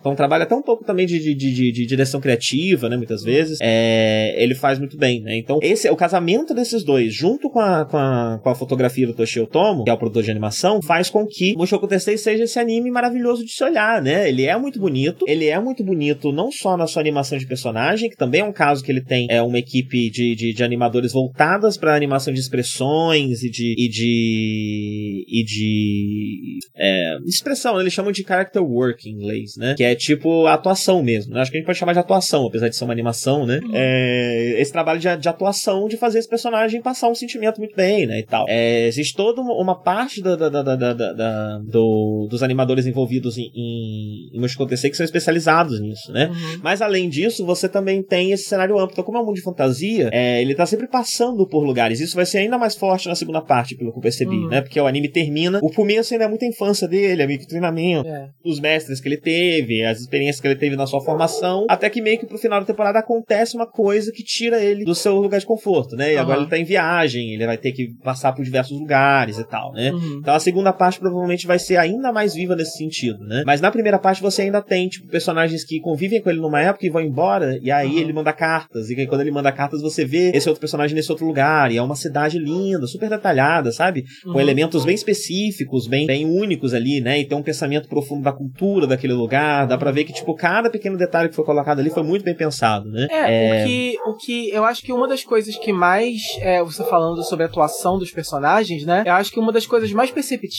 quando a gente fala de. Quando a gente fala que uma animação tem uma animação que se destaca, a gente não tá falando só da fluidez do movimento, do número de frames desenhados, né? Entre uma animação chave e outra, que faz o movimento ficar mais ou menos fluido, né? Que faz o anime ficar um slideshow, como alguns mais pobres, até aqueles que são super fluidos e tal, né? Mas não é só isso, é a coisa da microexpressão do personagem, né? Sim. Porque é, a animação japonesa, eles têm diversas técnicas para poder, com pouco dinheiro, com pouco tempo, com poucos recursos, fazer coisas muito expressivas. E aí isso, isso é, é o, o, fato do anime ser um, um, uma, um tipo de produto que é muito expressivo, compensa muitas vezes o fato da animação não ser tão boa, né? Uhum. Mas, é, não, não ser tão fluida, ou enfim. Mas é, você sabe que tem um diferencial ali quando você vê que tem aquela diferença mínima entre é, na expressão do personagem, um personagem tem uma postura diferente do outro, ou ele se move. É, é são essas microexpressões que você vê quando um ator tá atuando em live action, por exemplo, em que anime muitas vezes passa por cima, né? Focando só uhum. nas expressões mais extremas, porque é o que você tem tempo de fazer, tem grana para fazer. Sim. Mas aí quando você tem mais dinheiro e mais tempo, o talento existe. E existe muito no Japão, né? Você tem muita gente muito talentosa. Se, se você der um caminhão de dinheiro e todo o tempo do mundo pro cara, ele vai te entregar uma obra-prima. Eu não garanto narrativamente, o texto uhum. é outra história. Mas visualmente, eu te garanto que ele vai te entregar uma obra-prima, porque eles têm uma sensibilidade visual muito linda e aí você vê certos animes que. Provavelmente a coisa mais bonita pelo menor preço que você consegue pagar no mundo inteiro. Exato, exato. Porque eles sabem fazer, eles têm uma sensibilidade que eu admiro muito, que só eles têm. E aí enfim. Sim, sim. É. Eu me confundi um pouco. O Toshi Otomo, que era do estúdio 8-bit lá, que fez o, o, o, anime do Slime, ele é o que, o que lidera essa equipe de, de atuação, né? Uhum. De, de, animador de personagem. É, o, o diretor de fotografia é o Shinji Toshi, que é o que casa, né? Ele, ele, ele consegue é, fazer com que esses diversos cenários muito variados, de, desse mundo muito amplo e muito variado, né? Uhum. É, pareçam a mesma coisa, façam parte de um mesmo mundo, né? Tem o um mesmo gosto, o um mesmo tom. Uhum. É, essa é a principal uh, função dele dele, né? E é interessante que apesar dele ter, ter um approach bem, bem contemporâneo quando ele vai trabalhar a magia, né? Uhum. Então a magia é, costuma ser em CG, é, a bolha de água que ele faz, apesar de bastante bonito, né? E ele ainda aproveita para arregaçar na animação 2D, né? Uhum. Então a, a, primeira cena em que ele tá fazendo, a primeira bolha de água dele, a primeira magia dele é maravilhosa, porque ele tá numa sala fechada, mas a, a câmera fica girando em torno dele de um uhum. jeito que, tipo, às vezes mudando a altura e mudando o ângulo, você tá explorando cada pequeno cantinho daquela salinha, né? Daquele, é. daquele sótão que o personagem tá, né? É muito marcante marcante. É, e ele usa mais CG só nesses momentos de magia, né? Só que no resto do tempo ele tem uma abordagem bem clássica. Parece um pouco na, parece um pouco na animação analógica mesmo, né? Um pouco da época do, da, da, da, célula, né? É, tem, um, tem um charme meio nostálgico. Assim, é interessante como que mistura essa nostalgia com algumas coisas muito, muito modernas, muito contemporâneas que não dava pra fazer na época, né? Uhum. É, e isso gera um sabor muito específico, assim. Um anime realmente muito, muito, muito, muito, muito, muito, muito, muito bonito, né? Uhum. É, e aí é isso, né? Essa é a base que permite esse anime ser desse jeito ele ter essa grande equipe de, de, de, de jovens talentosos, serem produtores que levam a obra a sério e que sabem investir, né? Que estão investindo na coisa certa e não atrapalhando o processo criativo desses talentos que eles têm. Uh, e essa estrutura que meio que foge das barreiras de empresa, né? Você vai buscar na equipe que for preciso o conhecimento que você precisa para fazer aquilo que você quer fazer, né? Para fazer da melhor forma possível. É. Então também é, no fim das contas, o Mushoku Tensei é um anime do estúdio Bind, mas ele também é um esforço colaborativo de uma parcela da, da, da indústria de animação né? Que foge estúdio, foge tudo, né? É um grupo de pessoas que está se juntando para fazer essa, esse, esse, grande, essa grande obra, né? Uhum. É, e aí foi num vídeo do, do, do rapaz do Saco do Brasil que ele falou uma coisa que eu achei muito importante, que foi o que me deu essa, essa animação de, de, de detalhar muito aqui o nome das pessoas e quem são as pessoas que fazem, né? E que estão por trás da estrutura desse, desse anime, né? É, muitas vezes a gente presta muita atenção pro nome do estúdio, né? É, e o estúdio, no fim das contas, não é nada, né? É tipo um time de futebol. É, É, enquanto os animadores que estão lá dando sangue, que estão lá realmente se esforçando, que são apaixonados por aquilo, muitas vezes são incógnitos pra gente, né? Uhum. Então há esse esforço do, do, do, do, do, do fandom de Sakuga, colocamos assim, né? De dar o crédito a quem é devido, né? De dar o, o crédito a essas pessoas, a dar o nome, nome, nome aos bois, né? Falar quem realmente é responsável por esse anime ser incrível do jeito que ele é, né? É... Então foi algo que me motivou a fazer esse, esse detalhamento. É, e aí eu posso finalmente falar da, do, do, meu review pessoal de Mushoku Tensei. Né? Uhum. É, eu comentei desse elemento que é o elemento que mais me chama atenção, e que, que é justamente a, a, forma como ele é estruturado de uma forma, de uma maneira muito única, muito surpreendente, né? Você não vai ver isso em outras animações, você não vai ver isso em outros, outras obras seriadas, do audiovisual, né? Porque ele tá obedecendo uma regra de, de, de um outro tipo de, de, de, de, mídia, né? Ele tá trabalhando como uma web novel, sendo muito fiel a essa web novel. Uh, a, a forma também como, como esse personagem cresce também é interessante, me incomoda como que a série se demora e mostra, né, como você mesmo disse, não tem essa acessibilidade, é, e mostra a, a, a, perversão do personagem também por olhos pervertidos, né, por uma câmera pervertida, é, mas é interessante como o personagem aprende, como o personagem evolui, e é uma evolução que faz sentido, porque justamente por essa natureza muito lenta, muito depois que você entende que é essa natureza da obra, você vai vendo que não, realmente, ele tem que aprender uma lição por cada vez, né, e aí ele vai aprender uma agora e errar de novo daqui a pouco. O processo de aprendizado é lento, né? É, isso acaba trazendo essa narrativa um pouco diferente, de uma, de uma lentidão que a gente não tá muito acostumado, né? De consumir, que é muito característica desse tipo de novel, que é muito característica do wrestling, que é muito característica normalmente de tradições oralizadas, de alguma forma, ou que, que, que, que é, precedem a, a, o domínio da língua escrita, né? A cultura dominada pela língua escrita. É, então essas duas coisas me chamam muita atenção. A série tem momentos geniais, assim. Tem episódios que são maravilhosos, tem momentos que são realmente muito bons, que, que, que fazem você se importar com aqueles personagens, faz você conhecer aqueles personagens. Eu acho interessante que apesar do personagem estar sempre olhando para as mulheres com um olhar de pervertido, as mulheres não estão representadas por um filtro pervertido, então elas são pessoas. Elas estão agindo conforme. Elas são, pessoas, são personagens tridimensionais, todas elas. Uhum. Inclusive, sei lá, a mestra peituda que usa só a tira que tá pros mamilos. Ela uhum. é uma personagem tridimensional, sabe? É... Muitas vezes vai ter algumas questões de moralidade, de cultura, que o próprio anime também aproveita, né, pra, pra, pra, pra, explorar isso, né? Então não é só que esse rapaz ele tá tendo uma segunda chance e tá podendo explorar a, a... E aí eu vou falar muito de sexo, porque é um tema muito grande no Mushoku Tensei, né? Uhum. É, explorar a sua sexualidade de uma forma mais saudável. Basicamente é isso que ele decidiu fazer nessa nova vida, né? É, eu vou me dedicar, mas eu também vou me dedicar em todos os quesitos. Então, uh, eu vou ter uma vida sexual saudável e plena, né? É, e, e o sexo é um, elemento extremamente frequente no anime. Então, logo nos primeiros episódios, ele, ele, ele, ele nasce e os pais deles trepam pra caralho. Caso todo episódio, os pais dele estão lá trepando. Você não vê eles trepando, mas ele tá no quarto dele estudando e no fundo você tá ouvindo a mãe dele gemendo, os pais trepando e pá. É, o sexo é uma coisa muito, muito frequente no Mushoku Tensei, né? E apesar dela, de, de, sei lá, pelo menos metade das vezes, eu diria que essa, esse, pra minha sensibilidade, eu diria isso. Metade das vezes ele erra feio pra caralho caralho, né? E é uma coisa meio até, sei lá, um quarto das vezes meio difícil de assistir. É... Mas a outra metade é até interessante, né? E é interessante você ver uma obra que, que o sexo é constante, mas que não é uma obra erótica, né? E que é, o, o, o próprio fanservice, você tem esse fanservice, sei lá, no design dos personagens, porque é um design até datado, né? E é interessante como que eles é, fazem questão de manter o design original, é, mas não são todas as personagens que são hipersexualizadas, né? É essa personagem específica e mesmo assim a série faz coisas interessantes interessantes com a hipersexualização dela. Porque ela, é, ela não tem um corpo comum, ela é uma mulher bombadona, né? Não é um corpo que você vê normalmente sendo sexualizado no, em animes, né? Ela é extremamente forte, grandona. É, então, mesmo, mesmo na hipersexualização dela, há coisas interessantes que, que saem daí, né? É, mas não é o tempo todo que isso tá acontecendo. Então, sei lá, como tá no design dela, toda vez que ela tá em cena, essa hipersexualização tá lá, mas a câmera não tá o tempo todo passeando pelo corpo dela ou sexualizando o corpo dela. E ela faz isso normalmente nesses momentos chave em que o Oh.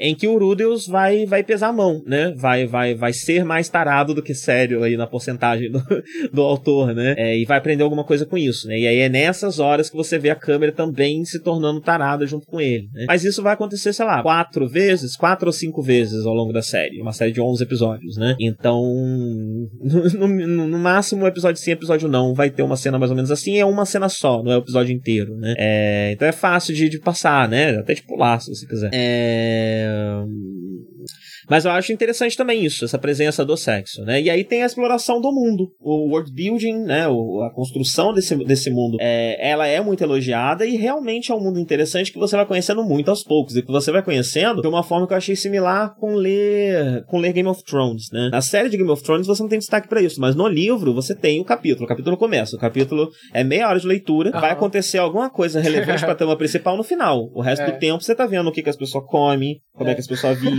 vestem, o que, elas vestem, como é que elas vivem, quem hum. que é ruim, quem que é escroto, quem que não é. é uma novela, o meu, né? O meu irmão, viu, o meu irmão leu Game of Thrones pulando, ele falou. Ele pulava, ele pulava os capítulos do branco. Eu não sei se isso, eu nunca li, então não sei se isso prejudica alguma eles coisa. Eles são pouco frequentes, os capítulos do branco, pelo menos no começo.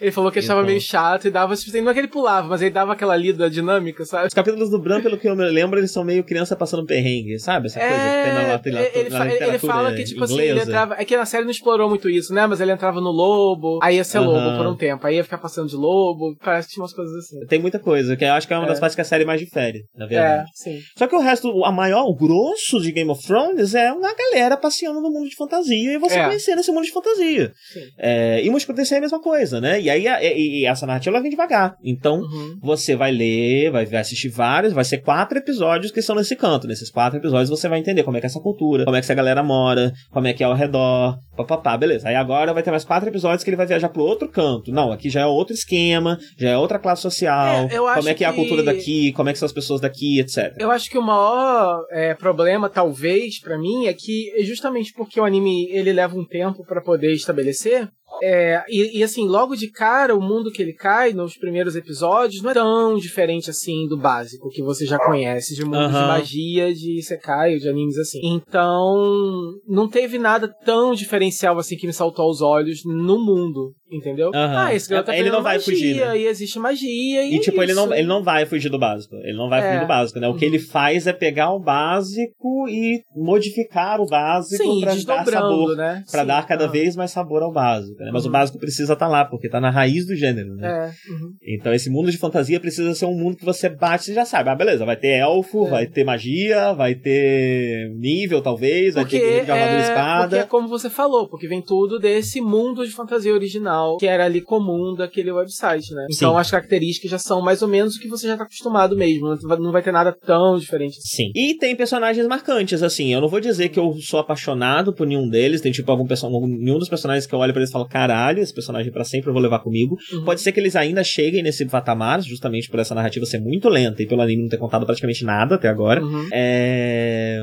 Mas ao mesmo tempo são personagens que eu lembro. Eles ficaram marcados em mim, tanto o design quanto a, a, a personalidade básica, digamos. E aí, quando eu for assistir a próxima temporada daqui a alguns meses, eu eu sei, eu tenho certeza que está consolidado em mim quem são eles uhum. e quais são as relações entre eles e quais são as características básicas dele, né? É, então eu considerei personagens firmes, assim, de, de, de, é, marcado, bem marcados, diferentes o suficiente, complexos o suficiente também para isso ser interessante, para ter tipo um mundo de exploração, né? A partir de agora não precisa estar tá colocando o personagem o tempo todo. Esses personagens foram apresentados até agora, especialmente porque a obra atravessa eras, né? Enfim, décadas e décadas, a gente vai ver até a vida adulta dele, a gente também vai ver esses outros personagens envelhecendo. E aí tem coisa para explorar de um milhão, né? E eles são complexos por causa disso. É, e tem essa natureza única de, de, dessa, dessa narrativa que é simplesmente impossível de ser ver no audiovisual. O que que me entristece? A quase certeza de que eu acho quase impossível que eles consigam animar os 24 volumes da novela. É, ou se conseguir, esse esforço vai demorar, sei lá, 10 anos, 20 anos, sei lá.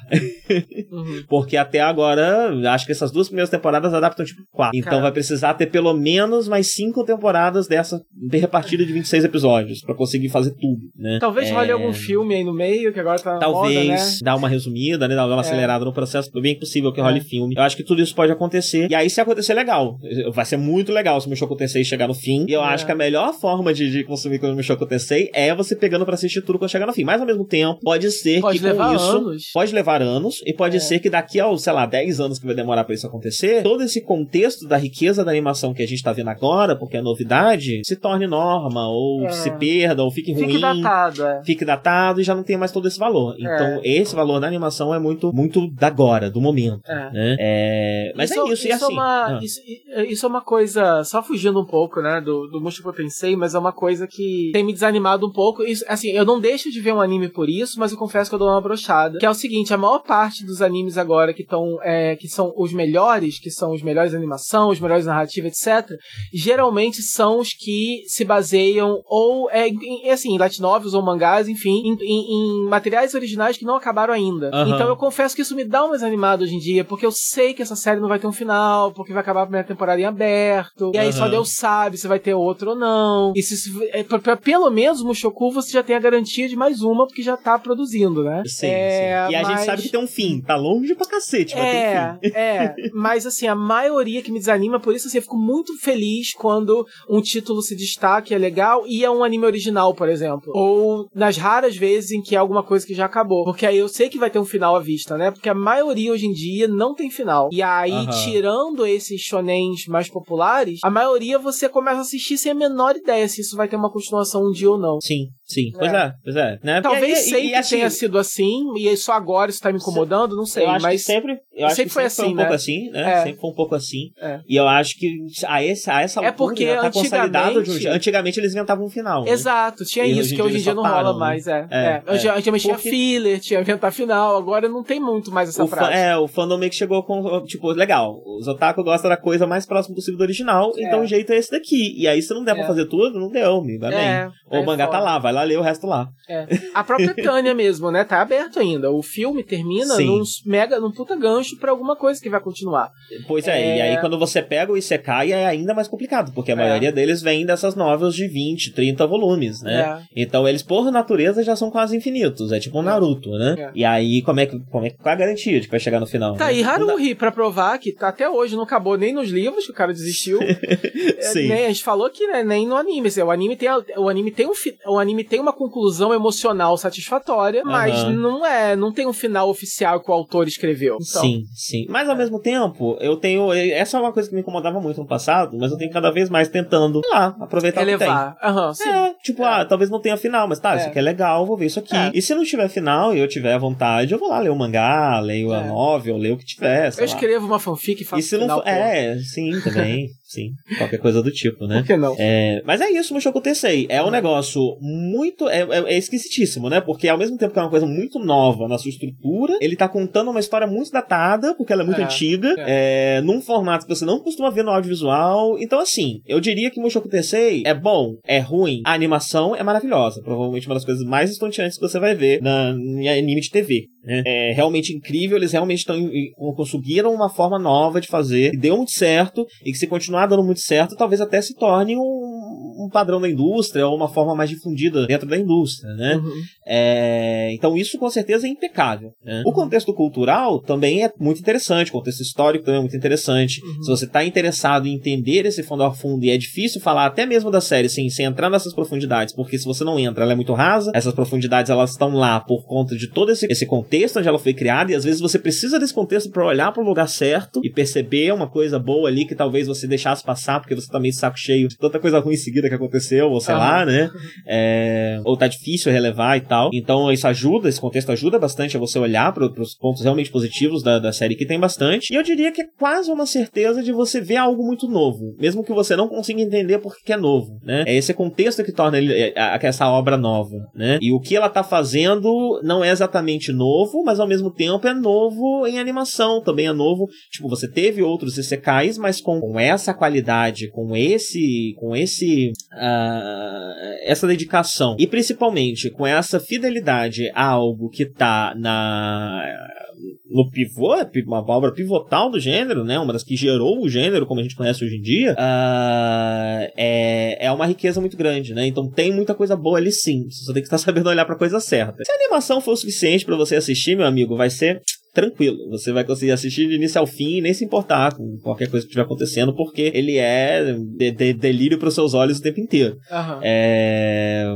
mas o resto você precisa um pouco mais desse contexto, dessa paciência, desse conhecimento, Uhum. dessa perspectiva para conseguir aproveitar ah, os seus melhores momentos, né? É, e relevar os seus piores momentos. É. É, mas com certeza, como eu disse, é algo que só eu não consigo imaginar outro lugar para isso acontecer senão na indústria de animação japonesa. É, não, não dá. Do jeito que é, difícil, né? É, você até pô, coisas similares na indústria chinesa, na indústria asiática, né? Eu, eu, acho que podemos estender isso à indústria de animação asiática. Tem esforços similares em outros países da Ásia, é, apesar de ainda não chegar nesse, nesse nível de principalmente é, excelência técnica que os japoneses refinaram há décadas, né? Então, é, pra, mesmo para replicar, você precisa de muita prática, né? É, e, de, e de, dessa indústria esquisita que é um castelo de cartas, né? Como a gente mesmo tá falando. Ela tá o tempo todo correndo risco de soprar forte demais e cair mais coisa do que esperavam, né? É, então ela é muito frágil, é uma estrutura que se sustenta de uma maneira muito frágil no sentido comercial. É, mas é algo muito único que só dava para ver lá. Bem, ficha técnica. A web novel original, o autor é Urifujin no Maganote, foi publicado no site Shosetsu Kaninaro entre 2012 e 2015. O anime é de janeiro de 2021, começou agora em janeiro de 2021. A direção e o roteiro são do Manabu Akamoto, o outro diretor que eu citei mais cedo não entrou na ficha técnica, não tava na Wikipedia, então não botei, mas uhum. tá lá, eu já falei mais cedo, sei lá. É, e o estúdio é o estúdio Bind. Uhum. É, a música do Yoshiaki Fujisawa, eu não falei muito de música, mas talvez se alguém conhecer o nome aí, é, pode, pode. Não prestei muita atenção nesse quesito também, nem uhum. li muito sobre o assunto, mas quem sabe não é interessante, né? A, gente, a, a, a, gente precisava de um membro especialista em trilha sonora para poder. A gente nunca fala muito sobre a música porque não é muito a nossa. É, é, né? E tipo, né? esse, esse é o nosso problema como um todo, né? A gente é muito é. antissocial. Então o que que acontece? É. Os assuntos só chegam no anime quando a gente. Só chega no podcast quando a gente resolve se dedicar e aprender nós mesmos. É. Porque convidar um especialista. Não é difícil. não costuma acontecer, não. É. Mas a música Mas é, é legal, isso. a música é maneira. Mushoku Tensei. Uma hora e meia falando de Mushoku Tensei. um review mais tradicional, que é só a minha opinião, foi aí uns 15 minutos. O resto foi é. só contexto, mas realmente é uma obra muito rica, rica Mas é porque é e muito tá difícil de não, não... né? É, nisso, é. Da, da, parada toda, né? Se fosse só mesmo pra falar sobre é, Mushoku Tensei, não teria tanto assim. O, interesse, o, o, o ponto, o propósito de se falar sobre esse anime é justamente pegar essa. É, todo, como a gente falou, né? Esse, back, esse background todo que é mais interessante que o anime em si. Pois é, é que né? faz o anime ser mais interessante por causa disso, né? Sim, infelizmente torna ele menos acessível, porque você precisa de todo esse contexto, né, para conseguir para conseguir tirar o máximo que você puder da, da, da, obra, né, o máximo que dá para tirar de lá, mas ao mesmo tempo é o que faz dela única, né? É algo Ou que a gente tá indo também. buscar. Tem muito, a gente também não, a gente ah. também não pode esquecer que tem muita gente que só assiste e curte mesmo porque curte, porque curte do ah, gênero, sim. porque curte um mundo de magia, porque não Com certeza. Porque é o bastante é, com... para aquele público, né? Tipo, a gente tá falando aqui que a gente é chato e, enfim, e calejado que, que, a gente, e, a gente, e a gente gosta de entender o que faz as coisas explicarem com a gente. É. Né? Como eu mesmo disse, já viu o anime do Slime, já viu outras coisas, eu sempre ficava meio seguro de falar aqui, porque eu não é. conseguia explicar direito é. o que é que me fazia é. gostar aqui daquilo, né? E não dá pra chegar aqui só e falar, ah, é legal da, é da hora pela caralho, sei lá por quê. Uhum. então agora eu consegui, com todo esse contexto que acontecer, colocar em palavras o que é que faz isso clicar em mim. Eu imagino que isso é o que faça clicar em muita gente, uhum. e talvez com esse contexto, alguém que tem um pouco mais de preconceito, ou que se interessou, mas tem um certo medo, uhum. é, entenda um pouco mais o que tem de legal ali e se abra um pouco mais o coração para tentar conhecer mais e tentar entender mais o que que, que, que é essa coisa, né? O que, que é esse fenômeno uhum. que tomou boa parte da animação japonesa nos últimos anos, né? E que já é uma fatia relevante demais pra gente deixar pra lá, né? É. Tem obras relevantes demais que são Isekai, né? Uhum. A essa altura, né? É. Então é interessante a gente entender esse gênero de coração aberto e não com preconceito de alguém que acha que é um gênero menor, menos importante, ruim, uhum. etc. Porque por muito tempo recebia um pouco orçamento, porque vem desse, desse lugar excêntrico, né? E tem essa forma excêntrica pra, pra, pra animação, né? É. Que não casa tão bem com a animação, mas ao mesmo tempo é, tende a ser muito fiel. Sim, e assim, a gente, tá, a gente falou muito sobre a perversão do personagem, mas eu vou te falar, quando. É, não foi por isso que eu parei de ver também, não. Tipo, quando uhum. no, nos primeiros episódios que eu vi, nem tem tanta coisa assim. Já passei pano pra coisa muito pior. É, quando eu fiquei sabendo que o anime tava sofrendo críticas e censuras na China, sei lá o que, é, eu fiquei espantado, porque eu não sabia que, que o anime ia chegar a ter algo realmente tão problemático a ponto de virar notícia, entendeu? Ele chega. Ele é, chega a ter. Tem, são duas cenas, principalmente, uhum. que são bastante problemáticas. Uhum. Bastante. Três, vai? Uhum. Três cenas. Tá. o que é ótimo. Gente, três cenas no anime de dois episódios. é isso, é doze, né? Eu acho que são é... onze. Algo é, assim. Por aí. Tá na Crunchyroll? Ou... Tinha que ter botado na... Nossa, mas aí você só... eu sei. vi pirateado.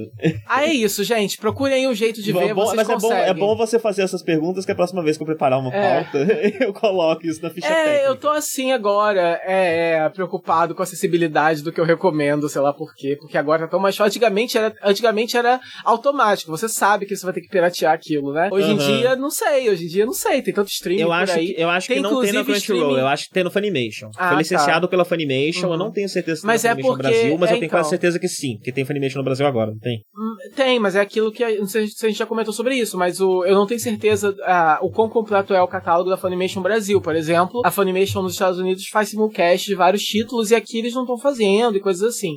Então eu não sei, é, eu, eu tô, sou assim 100% por fora de como que tá a situação do Funimation Brasil. Eu não acho, eles não fazem simulcast, pelo menos não de tudo, e eu não sei se as séries completas estão dropando lá ou não. Então eu não faço ideia se tá lá ou não. Mas é eu, isso, eu, vocês se viram. Direito. Procura aí, gente, vocês, procura aí. Né? Ó, você sabe o que, que tem de opção, né, gente? Funimation, Crunchyroll, Netflix, Torrent. Se vira. É.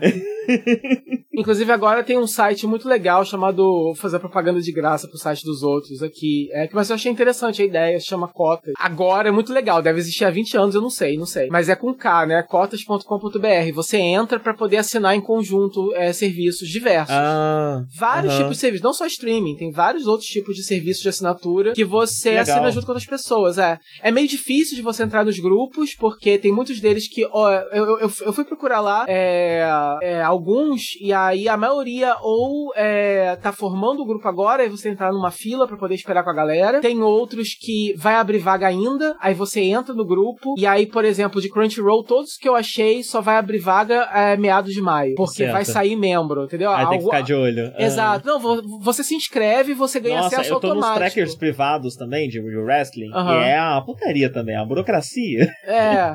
Não, nesses casos é porque tem limite, né, de usuário por cada conta, e aí você, é, tipo assim, a pessoa já anunciou que vai sair, né, essa aqui vai ser minha última mensalidade. Aí você uhum. tem que esperar a mensalidade dela vencer para ela sair, e aí você, você se inscreve, você paga, e aí você ganha acesso automático, já é teu. Só que você tem que esperar aquele dia, né? Então, uhum. por exemplo, todos os Crunchyroll que eu tentei ver era a partir do dia 15 de maio em diante, por exemplo. Uhum. É, Disney Plus também. Mas eu achei uma, por exemplo, que tinha acesso imediato. Tem algumas que você consegue, que já estão em andamento e eles estão dispostos a acrescentar mais um. E aí você ganha acesso imediato. Varia. E vamos, né, galera? 15 de maio tá quase aí, né? Então, pra dar contexto, estamos é... gravando no dia 1 de maio. São só é... 15 dias, né? É. Então... então, não, assim, então, assim, eu achei é, um serviço bem interessante, porque realmente tem coisa. Musco Tensei não, aí é fácil de piratear. Mas tem sim certas coisas que tá difícil de piratear. Ah, sim, e que sim. o streaming é mais fácil que de repente você tem 10 reais por mês para dar. E a maioria desses sites você consegue é, uma cota ali no Disney Plus por uns 10 reais. Uma, eu, vi, eu vi cota de Crunchyroll por 7 reais, coisas assim. Então é uma coisa que te salva uma grana. No final das contas, você pode ter vários streamings pelo preço de um só que você pagaria. Então eu acho interessante, um serviço inteligente. Legal quem teve ideia. Da hora. É. E só pra, já que estamos recomendando sites, o Sakuga Brasil. É, não dei uma olhada muito profunda no conteúdo deles, mas o que eu vi tá, é bem bacana. Independente, eu acho muito interessante a iniciativa, né? Porque como a gente é. comentou, sempre houve essa barreira pra gente saber mais sobre o, backstage da, da, da do, das produções japonesas. E com o esforço do Sakuga Boro, né, a gente teve uma certa aproximação disso e mais material em língua inglesa pra gente poder consumir, pra poder ler, entender um pouco mais. Só que tem gente que não sabe inglês, então é mais interessante, é interessante que a iniciativa é, é. acaba quebrando mais uma barreira da língua, né? Pra quem não, não sabe inglês, mas sabe português. Se eu fosse rico, eu, eu pegaria várias dessas iniciativas e faria o mesmo, traduziria várias coisas. Mas eu não tenho, eu infelizmente sofro de depressão e sou pobre. Então eu não tenho como assumir essas responsabilidades, mas eu incentivo muito quem pode. Pois é, enfim, né? É, podemos fazer isso. Né? É. Quem tem saúde mental e tempo disponível para isso, aplaudo.